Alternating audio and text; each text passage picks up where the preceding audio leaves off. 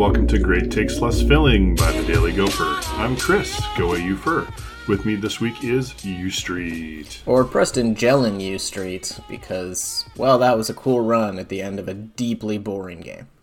Yeah, Preston Jellin is uh, definitely my Nekton of the week because when you're a redshirt senior who's had bad injury luck and frankly a whole host of talented running backs in front of you, breaking off a run like that to score a touchdown, you get you get you get a game ball from me. That's just a happy moment for everybody. Yeah, I mean, it's a 62 to 10 uh, win. Good guys over the Western Illinois Leathernecks. Minnesota gave up a field goal in the first quarter that mm, a bit of a weak call to set up that field goal. And they gave up a touchdown in what was presumably the ninth string defense versus the second string offense of West Illinois. Other than that, in between, those two, uh, put up somewhere in the nature of about 50 some points and had 14 points before Western Illinois uh, scored. They also, the Gophers also fumbled on their first possession, thus uh, providing a little bit of excitement before promptly doing exactly what you are supposed to do in a game that doesn't have any meaningful implication whatsoever steamroll uh, the offense, uh, steamroll both offense and defense, thus allowing your second string to play more or less the entirety of the second half. And, you know, in interesting fashion, uh, you can have a game where Minnesota scores the most points they've scored since 2006 uh, and the most yardage, third most yardage they've ever put up as a program in a single game, and still look at it and go, eh, the starters could clean up a few things. Yeah, I would not say that that was a shining example of execution. I don't think the coaching staff or the players would either, which tells you also a little something about the opponent that the University of Minnesota was playing. Okay, so we're, we're, we're talking about a game where the opponent is is the story in a sense because some of what Minnesota left on the field in terms of execution would have made for a more interesting game against a better opponent if you're the the staff, what are you really trying to take out of this other than you got to give your backup QBs a lot of good reps? Just out of the game in general, or what does it mean going forward? No, it means nothing going forward other than you get to put another win in your column.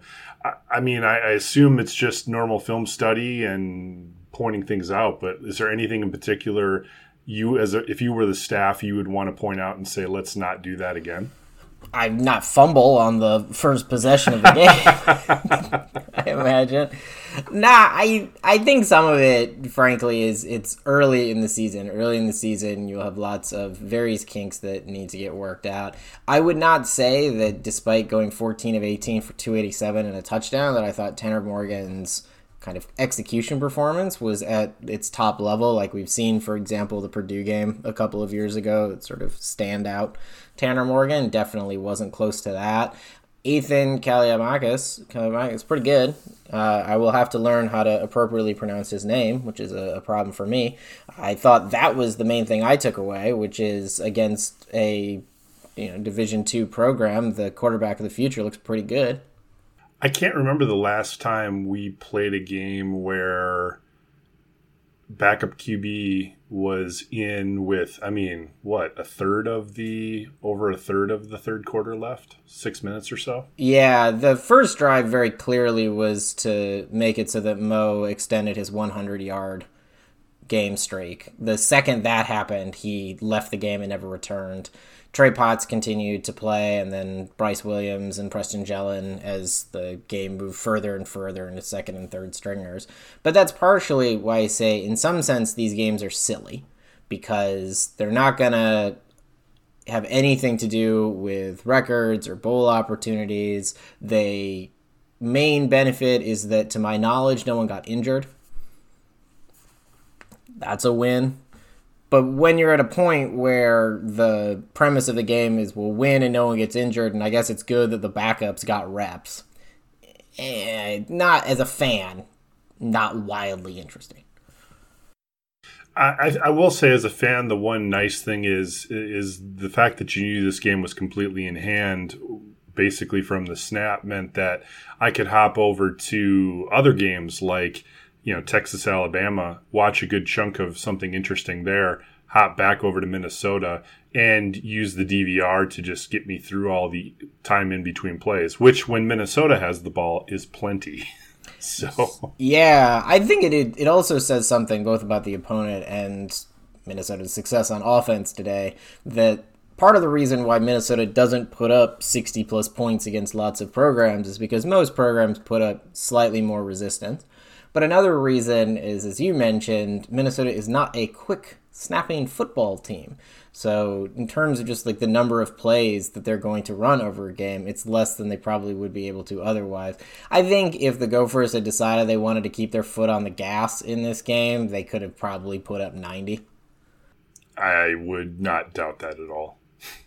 there was very little to suggest that even if you put in the backups at the same point, that if you just let the let them run it quickly, they they would have been able to score plenty. Well, for that matter, if you put the backups in, but you let Athan have more or less the full arsenal of the playbook, I think he would have found quite a few, quite a few dudes. Yeah, agreed. All right, what's your who? What is your Nekton of the week? Uh, my Nekton of the week is, to my knowledge, no one got injured, so the team can continue swimming forward. I would like to uh, instill a secondary Nekton from uh, my side of things to whoever was in the Goldie Gopher costume. That's a lot of push-ups. Uh, if they had, if they had to, if they had to uh, bring in the backup Goldie, to continue the push-ups, then I would like to include the backup Goldie in the push-ups because by the time the backup Goldie in is in, you're doing 63 push-ups at one time. So you know, lots of. Uh, uh, oh, uh, another secondary uh, Nekton of the week, Brock Vereen, former Gopher Brock Vereen, was on the play call for for uh, Big Ten Network and did I thought a really nice job. Um, and so uh, yeah, he didn't suck. Yeah, big hat tip to Brock. Um, I actually enjoyed that uh, that uh, announcer combo more than many of the uh, top of the list combos that BTN or even ESPN Fox trot out. Yeah, if Emily Eamon or Eamon as the sideline reporter was competent, which I guess is probably all you're really looking for in a sideline reporter. Jason Ross and Brock Vereen seem to have good chemistry.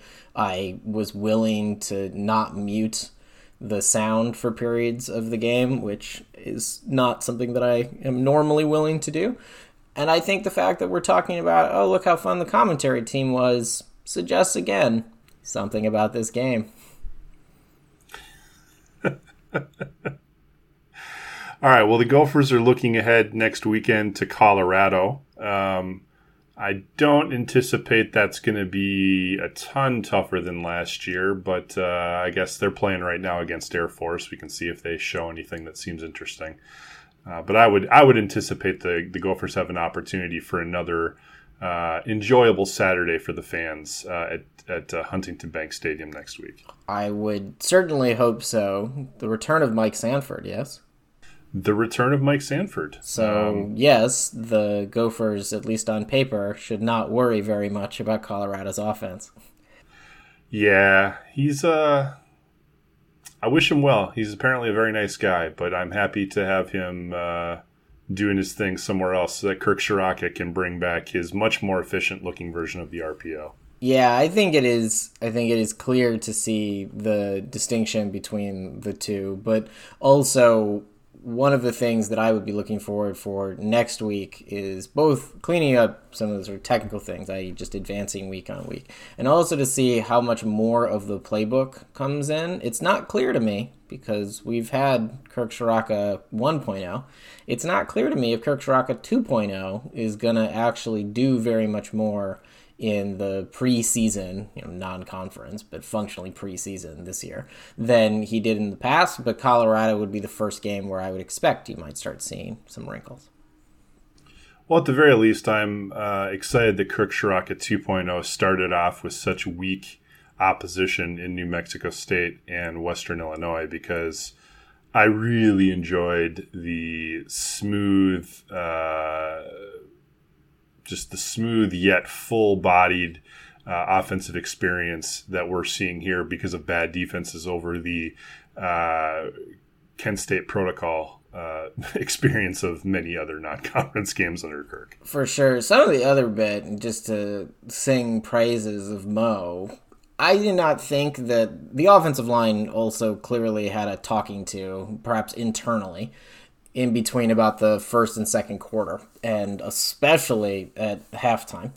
But it is also much easier to look really good when your running back, when they get hit the first time, they don't usually go down.